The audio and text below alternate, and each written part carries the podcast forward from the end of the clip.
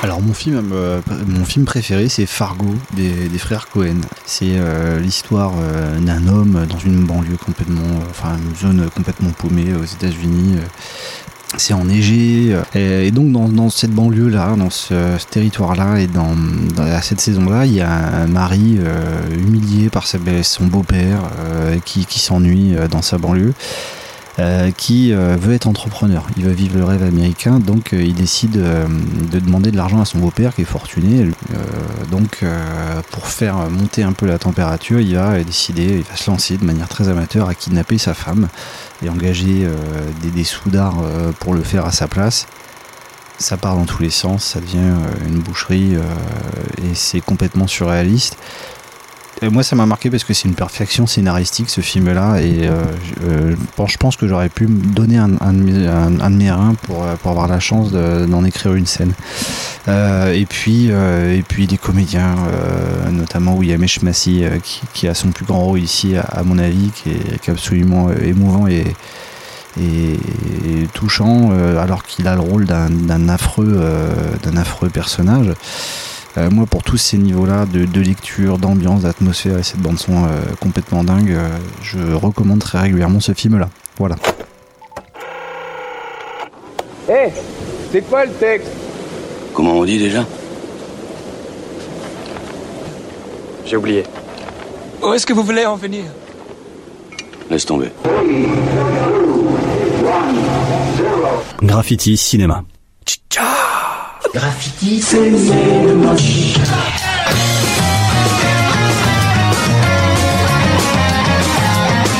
Bonsoir et bienvenue dans Graffiti Cinéma, le podcast et l'émission qui, tous les mois, décortique un thème décliné en quatre émissions. La semaine dernière, justement, c'était notre film du mois. On parle au mois de mai de cinéma de société et de cinéma social. Dans cette deuxième émission, nous commençons par recevoir Patrick Alves, le président de l'ASPAC à Ingré, dans la banlieue d'Orléans, qui organise le Festival international du film social. Il est avec nous. C'est magnifique. Dans la suite de l'émission, on est au cinéma Les Carmes et on accueille la brigade cinéphile, les jeunes critiques qui viennent décortiquer de l'actualité art et essai. Ils vont nous parler justement de beaucoup de films et de grands films de société pendant tout le reste de l'émission et on va avoir une très très belle sélection encore en leur compagnie. Je suis certain que vous êtes ravis de me voir, j'en suis tellement sûr On commence tout de suite par le programme et l'histoire de ce festival du film social, justement qui a reçu plus de 200 films cette année pour sa troisième édition. C'est parti. Il n'y a plus de trésorerie là. On est à sec. Monsieur Jargeau, les avoirs de trésorerie, ça commence à faire beaucoup. Surtout cumulé avec l'ensemble des prêts. C'est quoi ces conneries Tu vas te remettre un crédit sur le dos? On voit bien là votre nouveau bâtiment. Il y en a qui disent que ton père il se la pète, hein On est dans le hall du cinéma des Carmes et euh, on est en très bonne compagnie encore pour parler de cinéma puisque cette semaine on est accompagné de la brigade cinéphile que vous entendez très régulièrement à peu près tous les mois, tous les mois et demi, euh, des jeunes cinéphiles qui nous font des critiques de films art et essai euh, dans le cadre du dispositif du cinéma les Carmes et cette semaine on est accompagné d'un invité justement pour compléter ce dispositif, Patrick Alves. Bonjour Patrick. Bonjour. Un grand merci d'être en notre compagnie dans le hall donc du cinéma Les Carmes, puisque justement il y a un lien qui va être une vraie passerelle entre tous les films qu'on va écouter, les critiques qu'on va entendre euh, des, jeunes cinéphiles aujourd'hui, c'est que dans un mois à peu près sur Orléans, un peu moins d'un mois pour euh, le- les horaires de diffusion pour ceux qui nous écoutent en podcast et euh, sur nos ondes, le Festival international du film social aura lieu du 2, 3 et 4 juin, donc le du vendredi au dimanche, pour sa troisième édition à Ingré. Et on va en, en commencer euh, notre première euh, séquence de l'émission pour présenter évidemment cette troisième édition euh, du, festival. Alors comment on le présente ce festival? Puisque trois éditions, ça comment, il va commencer à s'installer évidemment dans le paysage orléanais. Et puis Loiretain évidemment, puisqu'il y a cette notion de festival international. Déjà comment il est né? On va commencer par là. Alors, euh, ouais, donc il est né par le, par le biais de l'association donc, qui s'appelle l'ASPAC, qui, qui, signifie Association de soutien aux projets audiovisuels et cinématographiques. Euh, l'objet, dont l'objet de cette association, c'est de faire la promotion euh, du cinéma et particulièrement du format court, qui pour nous est un format qu'on souhaite défendre, qui n'est pas forcément connu, très connu du grand public, et qui n'est pas des, sont pas des sous-films. hein, c'est vraiment, voilà, c'est vraiment des films à part entière, et c'est vraiment un, format qu'on souhaite défendre. Donc, on, on le fait par le biais de réalisations et d'événements, et euh, en l'occurrence, le plus gros événement qu'on organise, c'est ce Festival international du film social. Donc, c'est donc un, fes- un festival de courts métrages euh, qui ont, qui enfin, qui sont sur des thématiques sociales, par définition. Et il est international puisque euh, les films nous viennent du monde entier. On, on, a inscrit donc notre festival sur une plateforme qui s'appelle Short Film Depot qui euh, recense tous les, tous les festivals euh, internationaux et, euh, où les, réalisateurs du, coup, du monde entier peuvent inscrire leurs films à partir du moment qu'ils rentrent dans les critères de, notre festival. et donc du coup, il nous, il nous vient effectivement des films bah, du, du, monde entier. On a reçu cette année à peu près 250 films et qu'on a donc sélectionné. On a un comité de sélection au sein de l'association. On a donc sélectionné 10 films français et 5 films étrangers. Euh, et donc on a un jury de professionnels qui remettra donc le prix du meilleur film français et le prix du meilleur film étranger. Et à ces deux prix euh, s'ajoute euh, le prix du public. pour le, public qui viendra donc regarder ces projections pourront voter alors uniquement pour les films français et, également le prix des lycéens puisque nous sommes partenaires du lycée d'Ingré de, des options, options cinéma. Euh, qui sont donc partenaires depuis le début de ce festival et qui remettent le prix des lycéens euh, également euh, pour les, les, films français qui sont en compétition. Alors c'est important parce que là justement des lycéens on en a d'ailleurs n'hésitez pas hein, si vous avez des questions vous attrapez le micro et vous pouvez directement poser des questions bah, si tu en as une surtout n'hésite pas hein. bah, tiens je peux te passer celui-là ça sera encore plus pratique. du coup c'est quoi vos critères pour sélectionner les films? Alors les critères déjà de base c'est donc faut forcément que ce soit sur une thématique sociale déjà, maximum 30 minutes, et qu'il soit, euh, qu'il ait été fini euh, au plus tôt, enfin en 2021, le 1er janvier 2021. C'est-à-dire que les films d'avant ne peuvent pas concourir, et ces 2021 à aujourd'hui peuvent, peuvent, peuvent, peuvent être inscrits. et ils sont soit français, soit en, bah, étrangers, mais sous-titrés français. Mmh. Ça, c'est une obligation aussi, qu'ils soient sous-titrés français pour concourir dans la, la, la catégorie internationale. Alors, tu nous as dit 250 films cette ouais. année. Les éditions précédentes, vous aviez reçu autant de films, j'imagine un peu moins. Forcément. Moins. L'année dernière, on avait reçu peut-être 150. Voilà. 150. Incroyable. non, parce que ça, ça, ça, peut paraître pour un festival qui s'installe de dire des, des, chiffres comme ça, c'est impressionnant. On voit quand, quand même il y a beaucoup de, de, films qui sont en demande et qui ont besoin de, de ces espaces-là.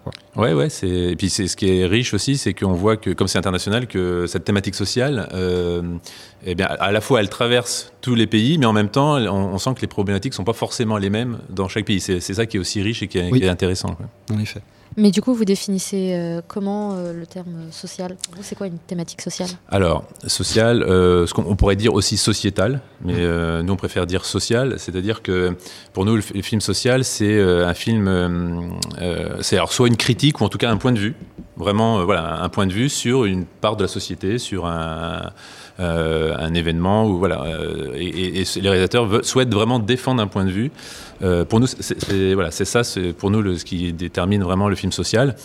Euh, et après, ce qui nous importe, alors comment on fait notre sélection, c'est euh, deux choses. C'est déjà que quand on voit le film qui nous amène de l'émotion, ça, c'est il faut voilà qu'on a vraiment envie que qu'on qu soit pris par cette émotion en regardant ce film et qu'à la sortie du film, euh, bah, que ça soit un film qui nous fasse encore réfléchir, enfin qu'on y pense encore sur justement cette thématique et qu'elle nous, permette de réfléchir euh, en disant voilà par rapport à la société, par rapport à éventuellement euh, des personnages sur lesquels chacun peut peut-être être amené à, s'identifier. Voilà, c'est vraiment les deux choses qui qui, ressortent, qu'on souhaite en tout cas, qui ressortent dans notre sélection. Alors la billetterie, euh, au moment où vous entendez euh, cette émission, euh, vient de s'ouvrir depuis mmh. quelques jours sur le site, donc on va le citer laspac.fr, aspac.fr. J'appelle tout comme ça, il n'y a pas d'excuses. euh, il y a une billetterie, on peut déjà s'inscrire pla sur place. Et puis il y a également, également des têtes d'affiches hein, qui se sont annoncées. Et là, pour le coup, c'est vrai que c'est vraiment bien qu'il y ait des personnalités du cinéma qui portent ces projets-là, puisque vous avez annoncé donc Guillaume Canet, Alex Lutz qui viennent nous présenter euh, des films et justement des masterclass également. Pour les Orléanais, on cite également, il y a beaucoup de noms, hein, on, on, pourrait passer la soirée là-dessus, mais Delphine Tuyau, qui est une comédienne et qui, qui accompagne le projet mm -hmm. depuis quelques années. C'est important d'avoir des personnes comme ça qui viennent euh, apporter euh, vraiment une lumière encore plus euh, importante sur le festival. Oui, tout à fait. Alors, bien sûr, les, les films qu'on va projeter de, qui concernent Alex Lutz et Guillaume Canet sont hors compétition. Euh, c'est des longs métrages, du coup. Euh, cinquième set pour, euh, pour Alex Lutz euh, et pour Guillaume Canet au nom de la au Terre. Nom de la terre ouais. donc, qui, qui, seront projetés et en présence, bien sûr, d'Alex Lutz et de Guillaume Canet pour qu'il y ait après un échange. alors, on reste dans la thématique sociale. C'est volontaire aussi. Euh, mais là, effectivement, ce sont des longs métrages euh, hors compétition. Oui, qui ont déjà, eu- qui ont déjà été exploités, Ouais. euh, sur lesquels il y, a, il y a un retour avec l'équipe. Alors, moi, j'aurais une question vraiment de, de Béotien. Comment on les démarche euh, des personnes comme ça? Parce que c'est vrai qu'on peut se dire, c'est des personnes qui sont peut-être un peu hors sol pour des festivals, justement, qui ont besoin d'implantation sociale et qui se lancent. Comment on va sur l'Instagram de Guillaume Canet? Comment on fait? Alors pour Alex Lutz, vous n'êtes pas sans savoir qu'il est dans. Je crois, il oui, j'ai même croisé à la gare une fois. Donc, euh, ça a été plus simple de, Ouais, de- de le rencontrer puis c'est quelqu'un qui est très ouvert et voilà qui est, donc on a pu on a pu en échanger. Euh, pour Guillaume Canet, c'est une autre démarche. Euh, en fait, c'est par le, enfin, c'est par le biais de, de- de connaissances communes. Enfin, enfin, l'idée, c'est d'aller taper un peu aux portes. Là, en l'occurrence, le point de départ était euh, le, le directeur euh, général adjoint des cinémas Pâté, qui, voilà, qui m'a permis de- de- d'avoir- d'être en lien Oui. avec lui. Et puis après, on est passé par, enfin, par son assistant. Enfin, il y a eu tout un, tout une- un temps de démarche. Ça a, été- ça, ça a pris un certain temps. hein. Voilà, ça a pris un certain temps avant de pouvoir. euh, ouais. mais en tout cas, voilà, c'est quelqu'un qui est aussi très, euh, très ouvert, très accessible et très sensible à, à cette, à cette thématique sociale aussi. Mhm. Euh, donc c'est pour ça qu'il a- qu'il nous a fait le plaisir d'être, d'être présent. Alors, n'hésitez pas, hein, les amis, s'il y a des questions autour de la table. Hop, et Dan, on va te passer le micro. Du coup, on a parlé d'un jury qui, Ouais. euh, du coup, établit lui son peut-être pas son classement, mais qui fait ressortir les films qui l'ont le plus plu. Euh, comment est-ce qu'on constitue le jury? Alors, il y a le comité de sélection qui, en fait, a, sélectionné les 15 films parmi les 250. Donc, ça, c'est notre association, c'est les membres de l'association. Et à partir du moment où on a fait cette sélection, nous, on se retire et c'est un jury qui va remettre les prix. Donc, le, jury, ce sont des, professionnels du cinéma. Euh, donc, il y a Delphine Chuyot, dont, dont tu as parlé euh, tout à l'heure, qui est donc une actrice et qui est aussi sur, euh, qui est orléanaise. On a Fabien Hara, Franz Maillard, Sabrina Aliane et Alexis Renou. Donc dans, dans- dans la totalité, il y a beaucoup de. Là, on voulait mettre vraiment en avant euh, le métier d'acteur. Donc là, dedans, il y a beaucoup d'acteurs. On a aussi euh, Fabien Hara qui est acteur et réalisateur, euh, et Alexis Renou qui est scénariste. Donc ce sont vraiment des gens, du- des professionnels du métier qui ont un regard expert sur, sur le cinéma et qui, eux, du coup, remettront les prix. Les prix, euh, bah, mm, prix du meilleur film français, prix du meilleur film euh, étranger. Euh, petite précision pour Franz Maillard qui est acteur, il est aussi auteur. Euh, et ce qui est important aussi, c'est qu'il a écrit un livre sur euh, une autobiographie. Et pourquoi aussi ça rentre bien dans cette thématique, c'est que c'est un, c'est un, un, acteur qui est aussi de la. Alors aujourd'hui qu'on parle de l'ASE, mais à l'époque c'était de la DAS, donc qui, a- vécu en famille d'accueil et qui a fait un livre. Donc du coup, pour ces deux choses-là, à la fois le cinéma, mais aussi sa vie, sa vie personnelle qui est donc en, en lien avec le social, sa, sa présence dans le jury était aussi importante. Alors toutes les informations, on les retrouve évidemment sur euh, l'ensemble de vos réseaux, donc la page Facebook euh, de l'INSPAC, euh, l'Instagram d'INSPAC, alors INSPAC tiré du 6 ingré, comme on dit en France. Tiré du 8. Tiré du 8. Oui. vous trompez pas, fa- faites gaffe, dans tous les cas c'est très compliqué voilà, de, de- de vous louper avec ces informations-là. Et puis évidemment, donc le site, on le disait tout à l'heure, aspac.fr pour la billetterie, évidemment l'ensemble de la programmation. Mais justement, pour revenir sur le programme, il y a d'autres éléments en plus des, en plus des films, et c'est très important dans ces Mmh. festivals-là, c'est je dirais le côté didactique du festival, des masterclass et également des tables rondes. Euh, Mmh. et là, vous en avez, euh, vous avez un beau panel euh, d'éléments à présenter à tous les, tous les cinéphiles de l'agglomération et de plus loin si, besoin. Alors bah, justement, on va bénéficier de la présence du jury parce que du coup, ils vont aussi pr- proposer une table ronde et des masterclass. Euh, là, comme je vous parlais, il y a un certain nombre d'acteurs, donc il va y avoir une masterclass autour, autour de justement de l'acting et comment, se- comment se démarquer en tant qu'acteur, que ce soit dans les, dans les castings, dans les, pour avoir un rôle, etc. Donc ça, c'est un, une table ronde qui sera proposée dans le week-end. Euh, on a aussi le, travail, enfin quelle collaboration entre un scénariste et un réalisateur. Euh, voilà, ça c'est aussi quelque chose d'important dans un projet, c'est comment le, le scénariste, quand il n'est pas le même avec le réalisateur, comment on travaille ensemble. Euh, et puis euh, après, on a plus au, au niveau local aussi des personnes qui vont intervenir euh, au niveau masterclass, puisque on a aussi Michel Ferry, qui est donc le responsable du cinéma des Carmes. Connaissance. Voilà, qui va, qui va nous faire le plaisir aussi de, de faire une masterclass autour de, des- du rôle, des missions de- d'un cinéma comme celui-là, d'Ar- d'art et d'essai. C'est quand même quelque chose de très, très intéressant à savoir. Bah, L'envers du décor, dans tous les Voilà. cas, c'est passionnant. hein. C'est pour ça qu'on est très heureux de pouvoir le mettre en avant et justement de parler de l'organisation d'un festival dans l'ombre, dans du, alors pas dans le côté péjoratif, mais dans le côté euh, coulisses, hein, évidemment. Et euh, on voit à quel point c'est important aussi de transmettre cette passion-là des métiers du cinéma. Ouais, complètement. ouais. Mm. Et la dernière, euh, dernière masterclass qui est de Jean-Philippe Varin, qui est un, un, un collaborateur de film animalier. Entre autres, il a, il a travaillé alors pour les, les, les moins jeunes d'entre nous euh, euh, dans les films comme tel, tels que l'ours par exemple Ah voilà il a euh, il a participé voilà. Lui son, son rôle c'était de le lien avec les animaux dans ce type de film. Donc il va il va venir voilà parler de son expérience dans ce dans ce type de film. Comment est-ce qu'on on travaille avec des animaux alors parfois réels parfois pas mais en tout cas pour que ça soit le plus réel possible dans ce type de film quoi. Donc c'est aussi très très intéressant. Alors les, les masterclass, les tables rondes, vous les organisez, vous le demandez directement aux intervenants quand vous les sollicitez, ou ils viennent avec leurs propositions, ça concrètement Alors, ça se dessine comment? Pour ceux du mem- membres du jury, oui, ça a été fait en même temps en disant voilà, euh, vous serez sur place, nous ça serait intéressant qu'on ait aussi votre votre regard. Donc on a on a réfléchi ensemble sur des sur des thématiques, on a fait des, on a, où on a pu faire des propositions. Euh, et puis pour euh, ceux qui ne sont pas du jury, euh, c'est en voilà en, en allant en allant les voir, en, en discutant avec eux, c'est lors de rencontres. Par exemple Jean-Philippe Barin, c'est voilà, on s'est vraiment rencontrés, on a pu échanger sur euh, sur notre passion commune. Et puis voilà, c'est comme ça qu'est qu'est arrivée cette idée de l'associer à ce à ce festival. Euh, voilà, petite information aussi au niveau des films. Donc, euh, il va y avoir une autre personne, euh, pour, pareil pour, pour peut-être les moins jeunes d'entre nous, qui, euh, qui sera avec nous tout le week-end, euh, mais pour, défendre un film, un court métrage dans lequel il joue, c'est Tom Novembre. Euh, donc Tom Novembre, voilà, présentera avec le réalisateur, parce que lui, il est, l'acteur dedans, un film qui, qui- voilà, qui, qui concourt, Mhm. et il sera donc du coup avec nous tout le week-end aussi sur place. Donc, si vous souhaitez venir le rencontrer, Ah ouais, c'est voilà. une vraie belle chance. hein. Bon, ça me rajeunit pas comme la première fois. mais- Et d'ailleurs, on pourrait lui demander pourquoi il joue pas dans novembre d'ailleurs. Ça ça aurait été génial de l'avoir au casting. Euh, alors, blague à part, euh, pour finir vraiment sur ce tour d'introduction autour du festival euh, de l'ASPAC, euh, on le disait, donc c'est très complet, c'est important aussi d'avoir ces projections-là. Là, au moment où on parle, parce qu'on enregistre euh, début mai, euh, les films sont sélectionnés euh, pour la sélection française et étrangère, où il y a encore des petits ajustements. Ah non, non, ça euh, y est. voilà. Ça y est, c'est sélectionné. Donc tout le monde est épuisé euh, d'avoir vu euh, 250 films.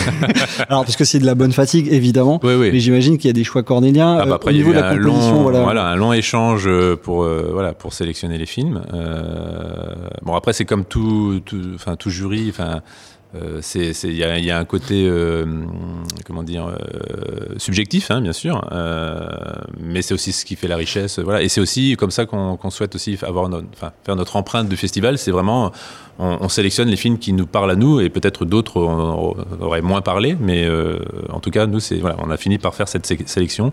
Non pas que les autres étaient pas bien, hein, vraiment, ça a été compliqué de faire une sélection de, en tout, 15 films sur 250.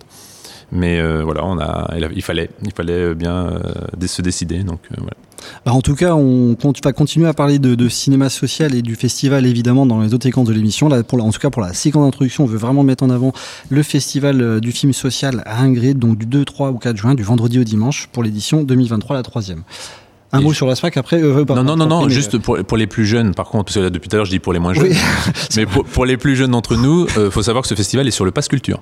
Voilà, donc euh, il y a possibilité euh, d'avoir aussi des billets euh, en allant sur le Pass Culture. Ça, c'était très important de le préciser. Tout à Puis un mot aussi de présentation pour, euh, en conclusion de, de, de- de cette séquence-là sur la SPAC, évidemment, sur l'association, donc qui est depuis, elle, installée en encore plus longtemps, depuis plus de temps encore sur le, le, territoire orléanais. Donc la SPAC, l'association, on va, on va toujours tout, de suite faire l'acronyme, on va voir, tu révises Association de soutien aux projets audiovisuels et cinématographiques. Magnifique. Et c'est vrai que là, l'association, on en avait déjà un peu parlé dans l'émission, elle est là de, sur Orléans, elle a été créée en 2018. En 2018. Et assez rapidement, euh, là, quand l'association est née, il y a l'idée du festival qui vient se greffer euh, dans une prolongation naturelle, on dirait. Ouais, alors c'était pas le- l'objet premier. Hein. L'objet premier, alors très clairement, c'est que comme je disais tout à l'heure, on, faisait, on fait aussi des réalisations et ça a été euh, pour nous permettre d'autoproduire euh, un court métrage Mhm. réalisé. Oui, oui, euh, qui, a Euh, été, bah, qui d'ailleurs on a pu ouais. le voir au Carme. Ouais. Et, et en fait, une fois que ça, ça a été fait, on s'est dit voilà, on a l'association. maintenant, qu'est-ce qu'on pourrait faire pour justement, au-delà de- de- d'avoir financé ce, ce tournage, euh, pour défendre et faire la promotion du court métrage. Donc, il y a eu différents événements. On fait, on fait le 48 heures chrono aussi chaque année pour s'il si y en a qui souhaitent euh, s'inscrire. Euh, voilà, on essaye de, de faire des événements. On fait des projections trimestrielles au Carme aussi, avec euh, donc des courts métrages, avec la venue des réalisateurs qu'on va chercher aussi euh, bah, bien souvent sur Paris, mais notre, notre réseau est beaucoup sur Paris. Et puis on essaye voilà, de, de développer un petit peu des, des projets autour du court métrage, donc, donc dont ce festival qui est quand même le plus, le plus important de ce qu'on organise. ouais. Voilà, puis on- évidemment, c'est une association, donc il y a toujours besoin de nouveaux membres et de, de bonne Oui, volonté. alors pour c'est bien de le rappeler, effectivement, on est tous bénévoles. Bénévoles, on, est, on, prend, on fait tous sur notre temps libre et, euh, et c'est chronophage, mais c'est passionnant. Voilà. Mais, euh, mais effectivement, c'est important de dire que Mm. euh, on est tous bénévoles dans, dans- dans- dans cette association. Bah, en tout cas, on va continuer à parler de passion. Ça tombe bien dans la séquence suivante, puisqu'on va commencer les critiques avec euh, toute la brigade qui est réunie autour de la table. Quand je dis comme ça, ça fait un petit peu peur. quoi. Mais pourtant, ils sont hyper sympas. à tout de suite. was an early morning yesterday. I was up before the dawn. Stay.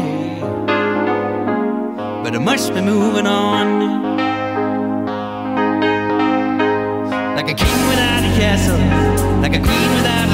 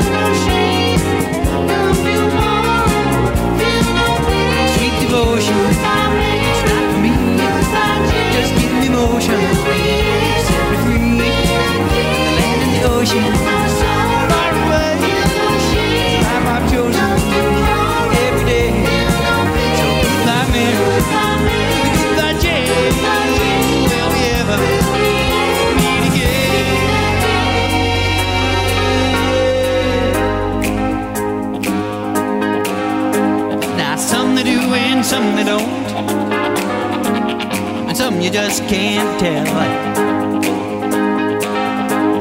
Some they will and some they won't. Some it's just as well.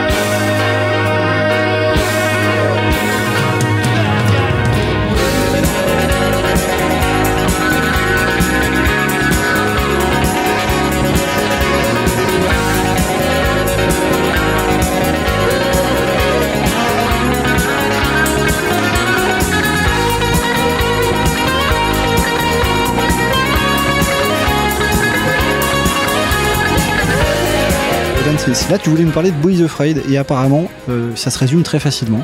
Ça se résume pas facilement, mais faut le résumer facilement. D'accord. Parce que euh, si on lit la- le résumé officiel qui est euh, un homme embarque pour un long voyage en une, longue- enfin, o- une longue odyssée Mhm. pour rejoindre sa mère, c'est vraiment ce qu'il faut savoir du film. Et ben là, je pense que c'est un film qui se base beaucoup sur la découverte et sur l'inattendu, puisqu'il y a des il y a des scènes notamment euh, au début qui fonctionnent vraiment par euh, la surprise et par euh, la latence du film, par exemple. Euh, compliqué. Une scène où il y a plein d'eau et il y a des gouttes d'eau un endroit où il ne devrait pas y avoir de gouttes d'eau. Et on met un peu de temps à s'en rendre compte et du coup ça donne lieu à quelque chose de... Enfin une scène aussi très drôle puisque euh, Boys of Fred c'est le nouveau film d'Ari Aster. Ari Aster qui est connu pour avoir réalisé Hérédité et Midsommar. Ils ne sont pas des films qui respirent la joie de vivre et le... le...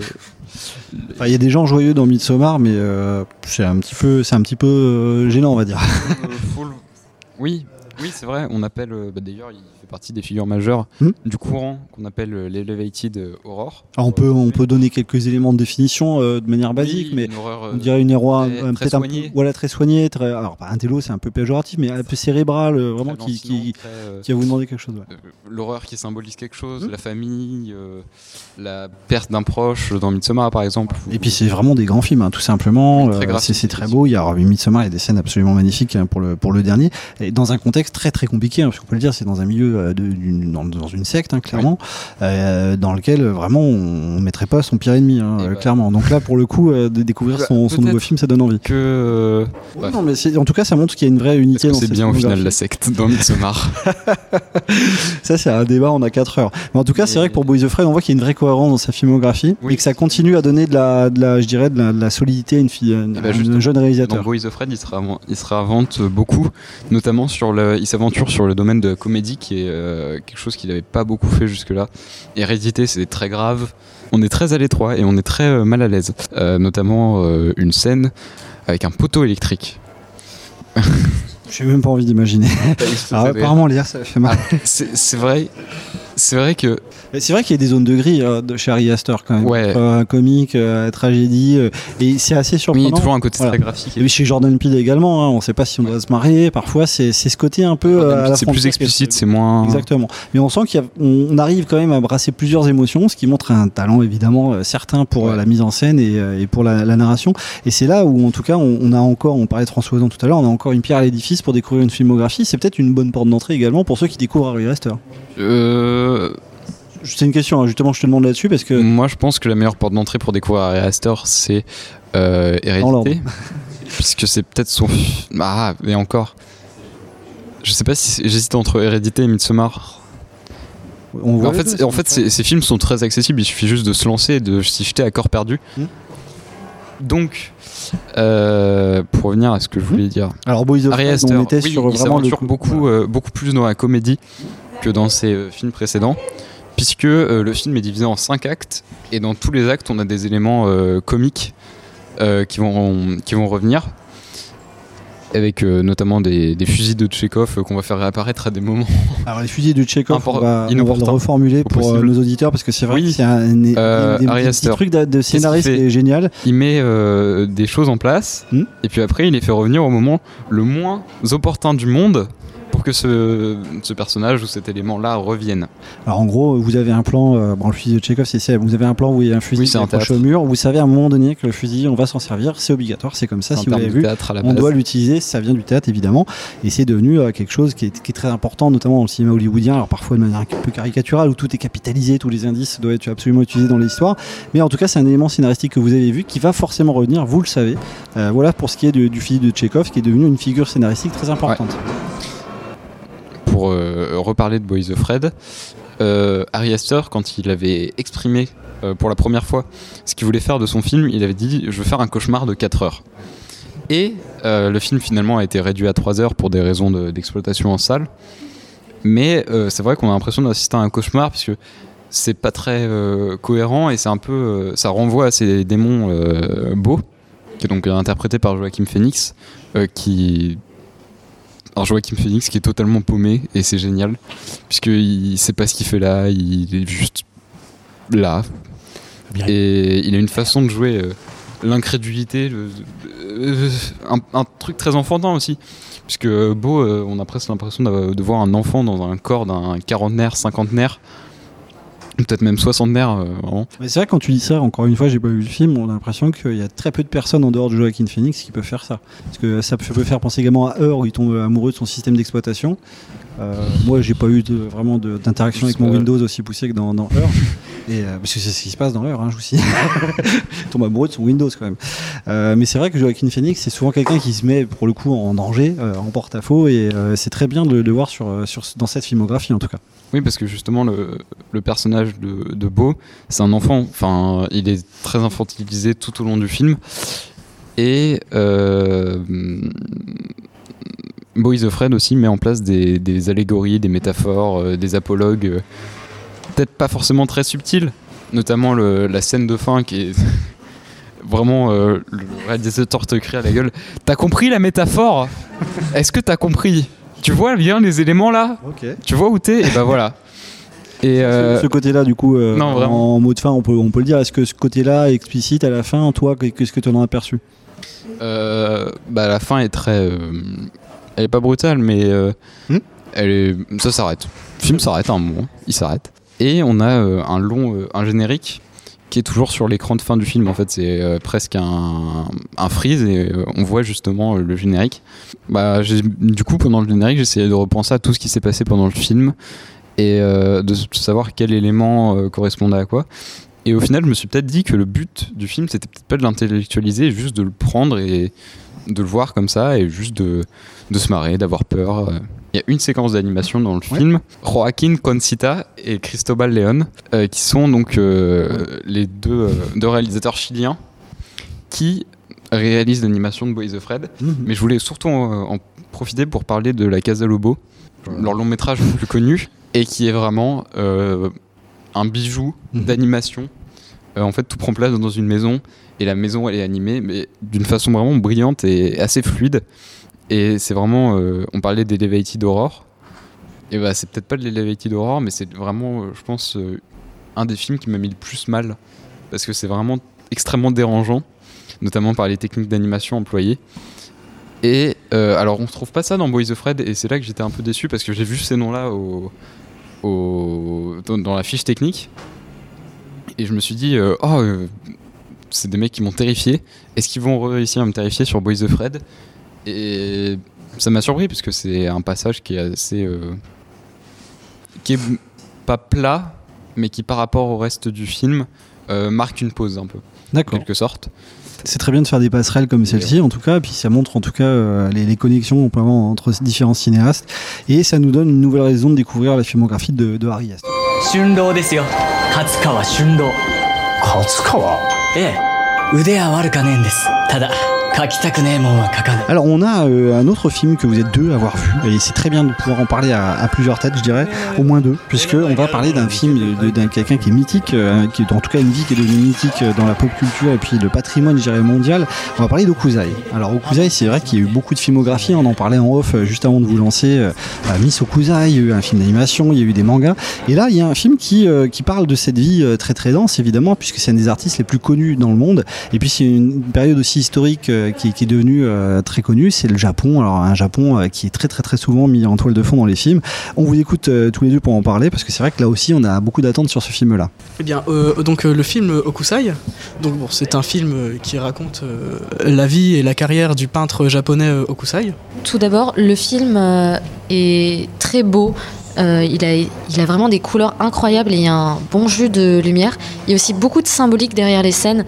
Euh, il y a notamment euh, la scène de la fin, la scène où en fait Okusai peint ses célèbres vagues, les doubles vagues, où en fait ils mettent en parallèle une phrase qu'il a dit qui disait que quand il peignait, il avait l'impression de rajeunir parce qu'il peint ça quand il est extrêmement vieux, euh, proche de la mort même. 70 ans, je crois. Ouais, euh, voire plus, mais c'est- très bien. hein. c'est jeune. non, mais c'est- non, mais c'est tr- c'est très très bien euh, à cette période, quand même, dans les années 1860. C'était 1868. Euh, ouais, 1840. C'est bien de vivre jusqu'à 70 ans. 1845, c'était, je crois. Et en fait, on voit en parallèle euh, le vieux Okusai qui peint avec le jeune Okusai. Et je trouve que c'est une très belle scène. Et il y a beaucoup de scènes comme ça qui mettent en parallèle euh, ce qui pense qui s'est passé, où on voit l'intérieur de la tête euh, du peintre. En fait, ce qui est bien, c'est qu'on voit beaucoup le folklore japonais et aussi la vie des autres autour de Okusai. C'est même au début du film, c'est beaucoup plus centré sur l'éditeur d'Okusai et euh, comment Okusai en est venu à devenir ce peintre aussi célèbre? Et ça se sent beaucoup moins sur lui que sur les gens de son entourage qui l'ont inspiré et qui l'ont euh, donné envie et donné les chances de devenir euh, qui il est devenu. Dis des choses.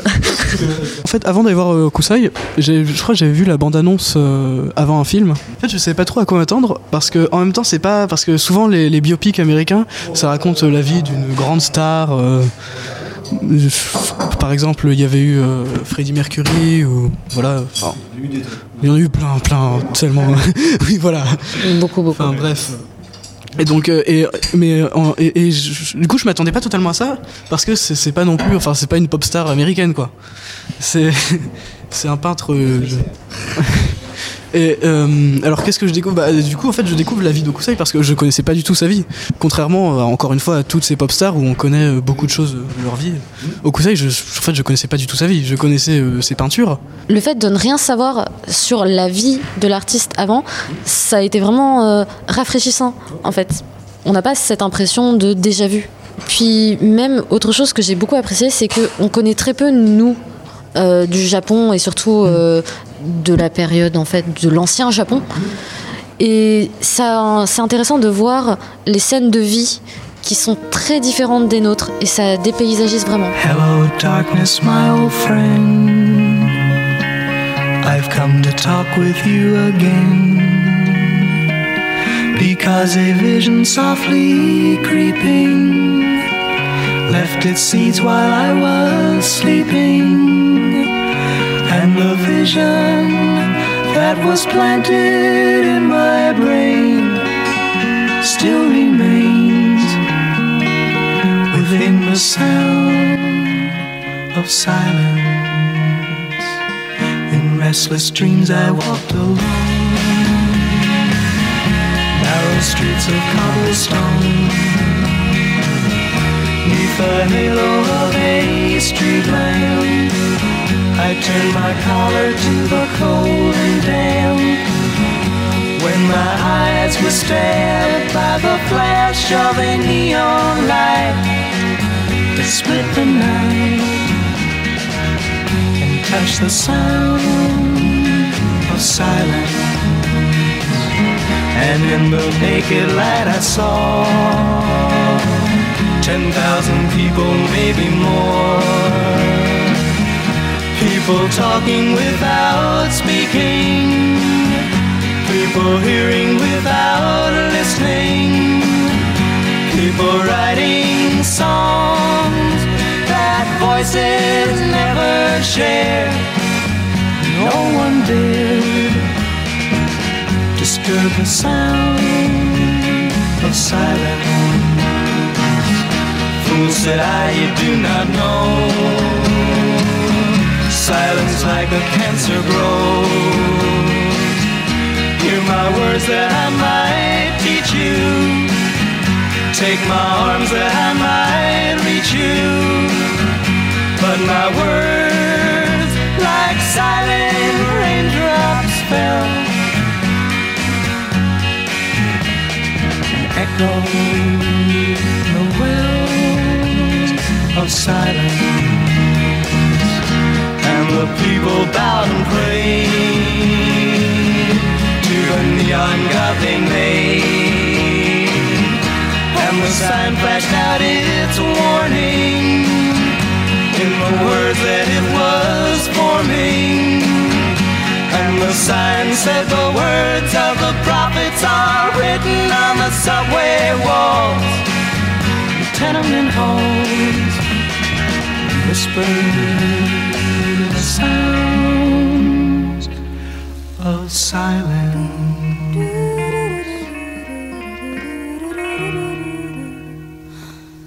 Dis-moi, toi,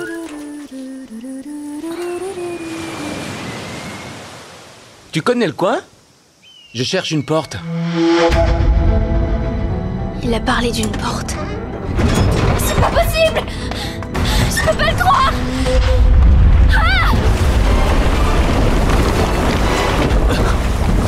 Qu'est-ce que tu fais? Faut bien refermer cette porte, non? Quand les émotions disparaissent dans les endroits abandonnés, les portes s'ouvrent et le verre s'y faufile. Suzume, C'est comme ça que les catastrophes arrivent. je t'aime bien. Et toi, tu es dans mes pattes. Quoi?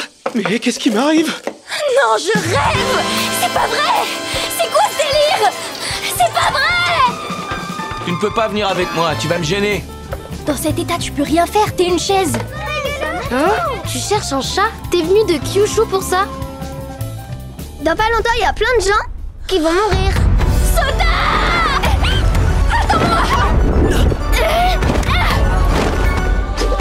Suzume, tu dois verrouiller la porte Je n'y arriverai pas tout seul Sota a tout raté. Est-ce que je me trompe, jeune fille? Oublie tout ce que tu as pu voir. Je ne veux pas vivre dans un monde sans Sota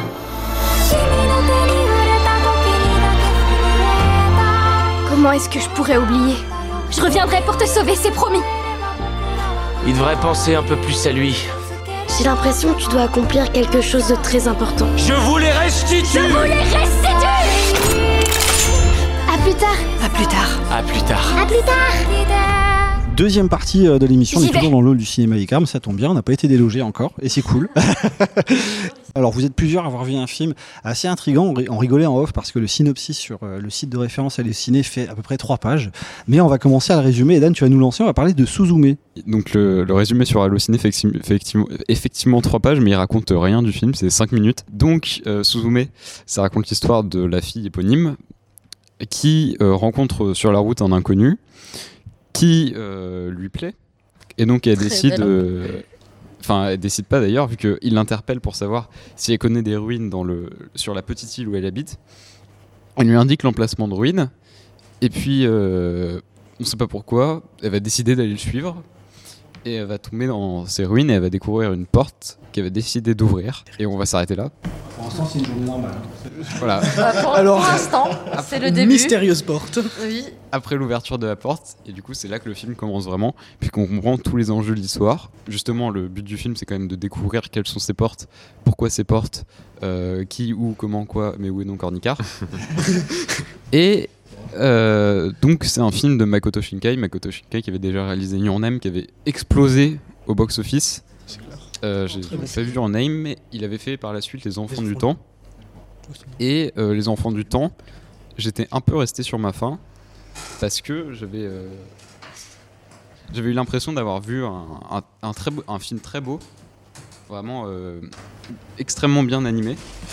Et pourtant, je sais pas, peut-être que le fond m'avait pas parlé, peut-être que. Mais j'étais resté un peu sur ma faim en termes de scénario.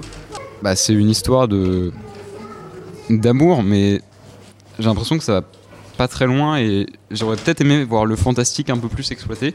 Et c'est totalement le cas dans Suzume. Parce que dans Suzume, c'est vraiment. euh, on fait passer l'histoire d'amour au second plan. Et là, le fantastique, euh, il pète l'écran vraiment euh, avec des très beaux effets, notamment en CGI. Comme quoi, on peut faire des très beaux effets en CGI en animation. Parce que souvent, on, se moque un peu de la CGI en se disant euh, oui, c'est moche. Et non, il y a vraiment un, plan, bah, le climax du film, enfin le premier climax du film, puisqu'il y en a plusieurs, mais le, vraiment le point culminant euh, est fait en CGI. Et moi, je trouve ça magnifique. Et donc, euh, ça m'a ça m'a peu mal plu, effectivement. Alors, j'ai trouvé le film extrêmement bien animé. C'était très très fluide et il y a un vrai timing euh, avec le comique. C'est-à-dire qu'il y a vraiment des scènes, elles sont pensées pour être drôles et c'est représenté dans l'animation. Ce qui peut parfois être difficile avec l'animation. Euh, par contre, sur l'histoire d'amour, bien qu'elle passe au second plan, ça fait du coup qu'elle n'est pas très crédible. Parce qu'elle rencontre cet homme, elle tombe amoureuse de lui en trois jours. sur, euh, si on regarde un petit peu.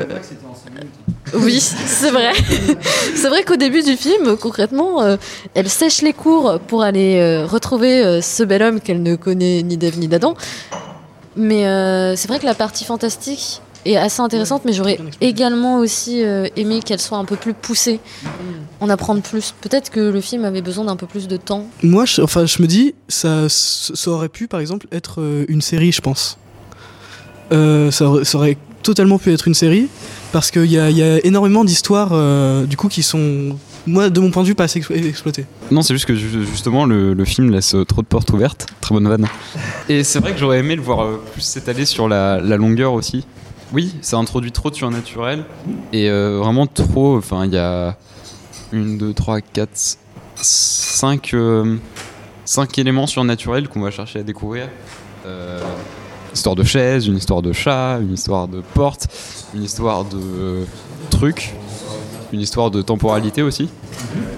Et, euh, et c'est le gros reproche que j'ai à faire au film, c'est que il commence par une scène d'ouverture, comme tous les films, et celle-là, enfin cette scène d'ouverture, j'ai tout de suite vu où est-ce que ça allait mener à la fin du film. Ça l'a rendu moins impactant pour moi, mais euh, du coup je sais pas si vous, par exemple. Je trouve qu'il y a beaucoup d'enjeux dans le film, mais qui sont pas forcément, soit qu'elles sont pas expliquées. Par exemple, notamment avec les chats, on sent qu'ils ont un passif, mais c'est pas exploré, et on se pose vraiment beaucoup de questions. Et comme toi, moi, j'avais aussi vu euh, venir euh, la fin, et j'ai trouvé ça aussi dommage. Ça m'aurait surpris en fait s'ils avaient fait autre chose. Ça aurait été euh, plus intéressant, je pense. Euh,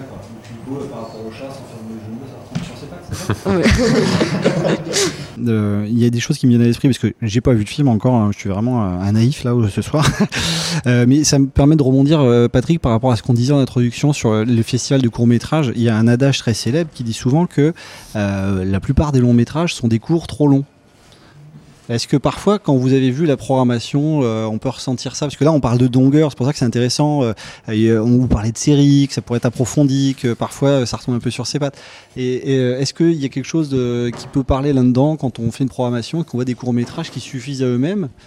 Est-ce que Euh. parfois on pourrait dire, tiens, ça pourrait être développé euh, en long métrage? Il y a tout style hein, dans les courts métrages, mais c'est aussi ce qui est la richesse du court métrage, c'est que c'est, c'est- le court métrage, c'est aussi pour permettre des choses qu'on peut pas se permettre aussi en faisant un des longs, par exemple. Donc après, euh, c'est, c'est là où vient la, su- la- la subjectivité de, de chacun. Euh, c'est vrai que pour certains, il y a eu des courts métrages où nous, on a pu trouver un peu long, par exemple, et qu'effectivement, même même pour un cours, on a pu trouver ça long. Euh, sur, des- sur des choses voilà, qui s'attardaient peut-être, nous on l'aurait pas forcément fait. Enfin voilà, il y a des, choses comme ça, mais euh, après il y a des courts métrages, en tout cas euh, dans ceux qu'on a sélectionnés, ça se suffisent à eux-mêmes et, et c'est pas hum, c'est pas un- c'est pas un long qui est pas fini quoi. Voilà, c'est vraiment une, une histoire du début à la fin et avec du rythme, avec euh, voilà, des choses qui sont pensées. et en tout cas voilà, c'est comme, comme ça qu'on le voit.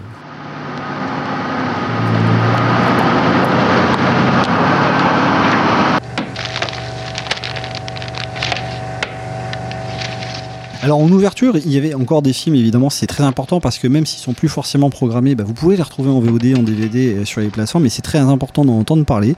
Et là, on avait un petit patchwork de films hein, euh, en ouverture. Euh, on a Jeanne Dinman, Jeanne Ninman, pardon, Simon Crime et toute la beauté. Alors c'est un titre plus long, Adan, tu vas nous le développer. D'ailleurs, dis-le nous tout de suite, comme ça, tu compléteras mon erreur. La beauté, le sang versé.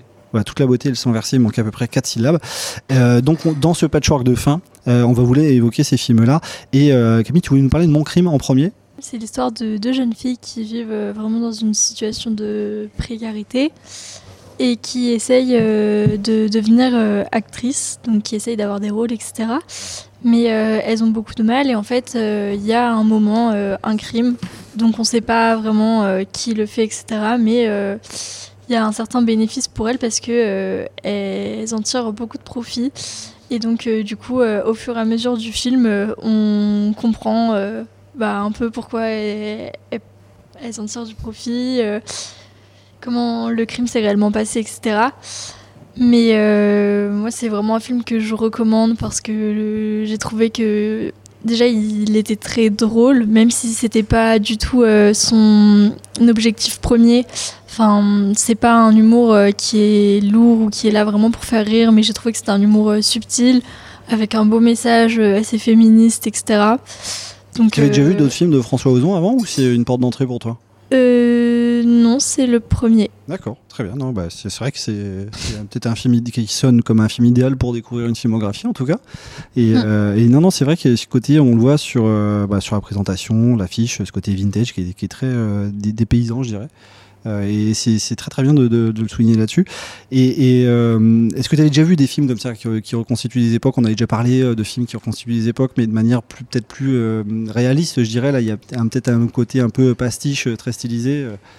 Euh, oui. un peu avec. euh, ah, j'ai un trou de mémoire. Avec euh, le film de Chazelle. Avec Babylone, il y avait aussi cet élément-là qu'on avait relevé la dernière fois où on est vraiment dans, dans l'extravagance, euh, l'outrance d'une époque. Est-ce qu'on peut retrouver un peu, un peu de ça ici?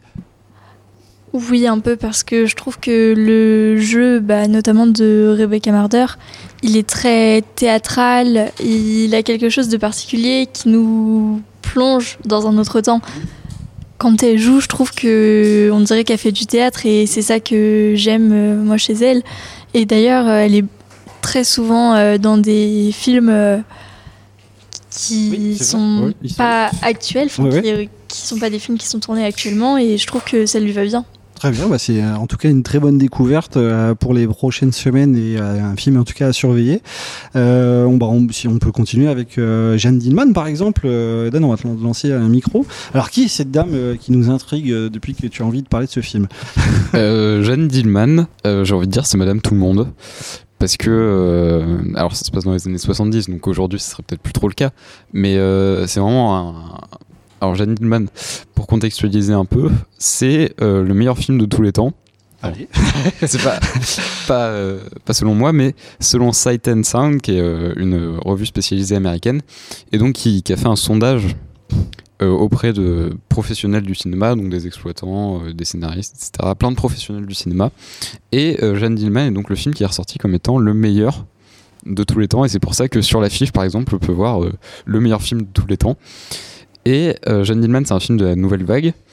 C'est un film euh, franco-belge, réalisé par Chantal Ackerman, et avec euh, Delphine Seyrig, qui est une icône de la nouvelle vague. Et Jeanne Dillman, c'est l'histoire du quotidien. C'est vraiment quotidien, c'est le mot qui résume au mieux le film, puisque, alors c'est long et je sais que ça peut faire peur, parce que ça dure quand même 3h21, mais pourtant c'est... euh, C'est juste une minute de plus que Titanic. Hein, ça. non mais c'est vraiment un rythme très particulier, alors on met peut-être un peu de temps à s'habituer, mais en, en fait on suit euh, cette dame, donc John Dillman, dans son quotidien, et c'est très euh, lancinant comme film. C'est très insidieux, enfin ça vient nous placer des repères pour au final nous les déconstruire par la suite, et ça fait que du coup c'est une horreur qui est extrêmement réelle, c'est la perte de repères, c'est le déboussolement, c'est la routine qui se casse, euh, c'est vraiment tout ça. Et il y a des scènes que j'aurais pas cru euh, fascinantes, mais euh, en fait, allez voir dans ce film, notamment la scène où euh, elle épluche des patates, la scène où juste elle va ouvrir son courrier. J'ai plein de scènes comme ça, et vraiment, c'est des scènes qui nous marquent parce que dans ce contexte-là, le film instaure une ambiance, et dans cette ambiance-là, c'est des scènes qui sont euh, terrifiantes ou qui sont salvatrices en fonction du, du moment où elles sont placées. Alors, Chantal Ackerman, c'est aussi un nom euh, devenu euh, culte pour, euh, pour tous les cinéphiles, hein, parce que c'est vrai que c'est une cinéaste qui, qui justement a, a eu euh, mis du temps vraiment avant, avant d'obtenir de la reconnaissance et est vraiment indispensable hein, dans, dans tout ce qu'elle a entrepris. Et c'est vrai que quand il a eu ce classement au meilleur film du monde, il me semble que c'était des sites anglo-saxons au départ qui avaient sorti cette information-là de, de mémoire. Ça avait fait un bruit immense hein, en France parce que c'est un film qu'on qu'on n'avait pas osé mettre en avant et on s'aperçoit que c'était vraiment loin de chez soi qui était devenu prophète ce film-là. Oui, c'était vraiment un film euh, oublié. Alors moi j'en avais entendu parler, mais c'était... euh, c'était- c'est vrai que c'est un film qui avait tendance à être oublié, et pourtant c'est un film qui est fascinant. Je voulais rajouter aussi une dernière chose, qui est, qui est, qui est, oui, la dichotomie entre la mise en scène du film qui est très froide, parce qu'en fait, en- de l'extérieur, c'est un film qui peut paraître extrêmement froid, et en fait, c'est un film qui est très, euh, qui dans sa mise en scène est très froid, très contrôlé, et puis au final, euh, il y a vraiment un- une perte de contrôle. Et c'est cette dichotomie-là qui est fascinante, puisque la caméra, elle est toujours fixe. Et au début, on a notamment la scène d'introduction avec le changement de lumière, euh, où vraiment elle entre dans une pièce, euh, elle ouvre la lumière. Elle allume la lumière, elle éteint la lumière, elle sort de la pièce. Et c'est vraiment très net, très précis. Et justement, quand on vient casser ça et qu'on a des plans de plus en plus longs qui veulent plus rien dire, puisqu'elle fait même plus des tâches ménagères à la fin, enfin, pas trop spoiler. Mais c'est vraiment juste une errance dans sa propre vie. Et euh, c'est magnifique. Un faut le grand merci en tout cas parce que c'est vrai que là il faut le voir. Je pense que ce que tu allais dire, en effet, ça en, en deux- en tout cas ça donne envie rien que pour euh, l'événement parce que c'est vrai que classer les films parfois ça peut paraître un peu euh, dépassé, mais au moins ça donne des repères. Et euh, là on a un très beau repère, c'est que ce film-là, s'il a été classé si haut euh, par beaucoup de spécialistes, c'est que évidemment il vaut le détour et on a envie de le voir. Euh, on a deux minutes aussi sur un documentaire que nous avais, tu nous avais cité, euh, qui parle de beauté. On va finir l'émission avec ça cette semaine. Oui, euh, toute la beauté et le sang versé. C'est un documentaire euh, art art et essai, puisqu'il prend une forme très singulière, sur, euh, de- sur une photographe qui est euh, très importante aux États-Unis pour son travail sur la communauté euh, queer et LGBT dans les années 70, notamment, et puis par la suite, puisque par la suite, Nan Goldin. Voilà, c'est Nan Goldin. Et par la suite, pour euh, euh, du coup ces photos qui euh, on sent une progression vraiment parce que dans les années 70 c'est plus l'insouciance de ces photos. Puis dans les années 80 on a le sida le sida qui est vraiment euh, dévastateur pour euh, cette communauté là et pas que parce que le, le sida on a eu ten- tendance à stigmatiser les, les gays euh, etc ouais, ouais. alors que en fait ça touche vraiment tout le monde. Mais c'est en particulier sur cette communauté là et justement le film a une partie donc dans ce passé là on a des diaporamas. D'ailleurs, j'ai découvert euh, ces photos et cette photographe, et elle fait vraiment des photos magnifiques, notamment sur le travail du flou et de la, euh, du flou et de la fumée, effectivement.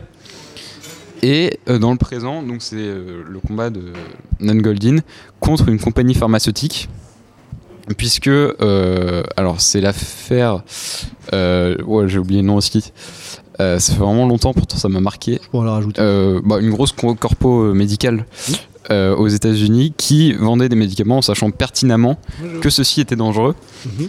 Et euh, donc elle va se battre, mener des actions, euh, des actions ac- pour protester. Elle va demander le retrait de leur nom dans des musées. Et on suit en parallèle ces deux combats. Et il y a un troisième axe qui est vraiment super important, c'est sa vie. Et on sent une certaine forme de de- d'absence de, pudeur. Vraiment, elle lâche tout parce qu'elle a des comptes à régler. Et euh, mais il y a quand même une, certaine, une petite pudeur parce que on sent que ça la gêne un peu de parler de ça. Et euh, c'est vraiment magnifique puisque ça parle beaucoup de sa sœur. Et c'est magnifique et c'est le bouleversant.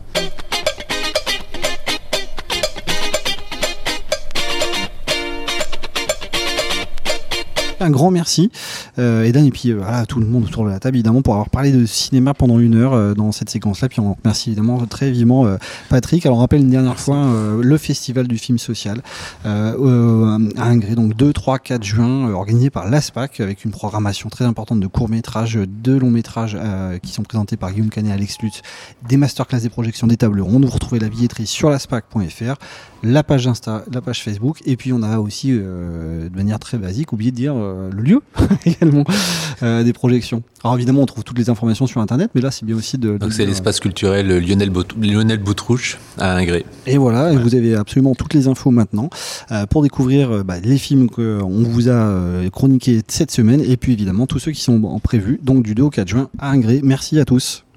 Merci. Pourquoi vous avez fait euh, ces graffitis? Pourquoi vous faites ça? Hein?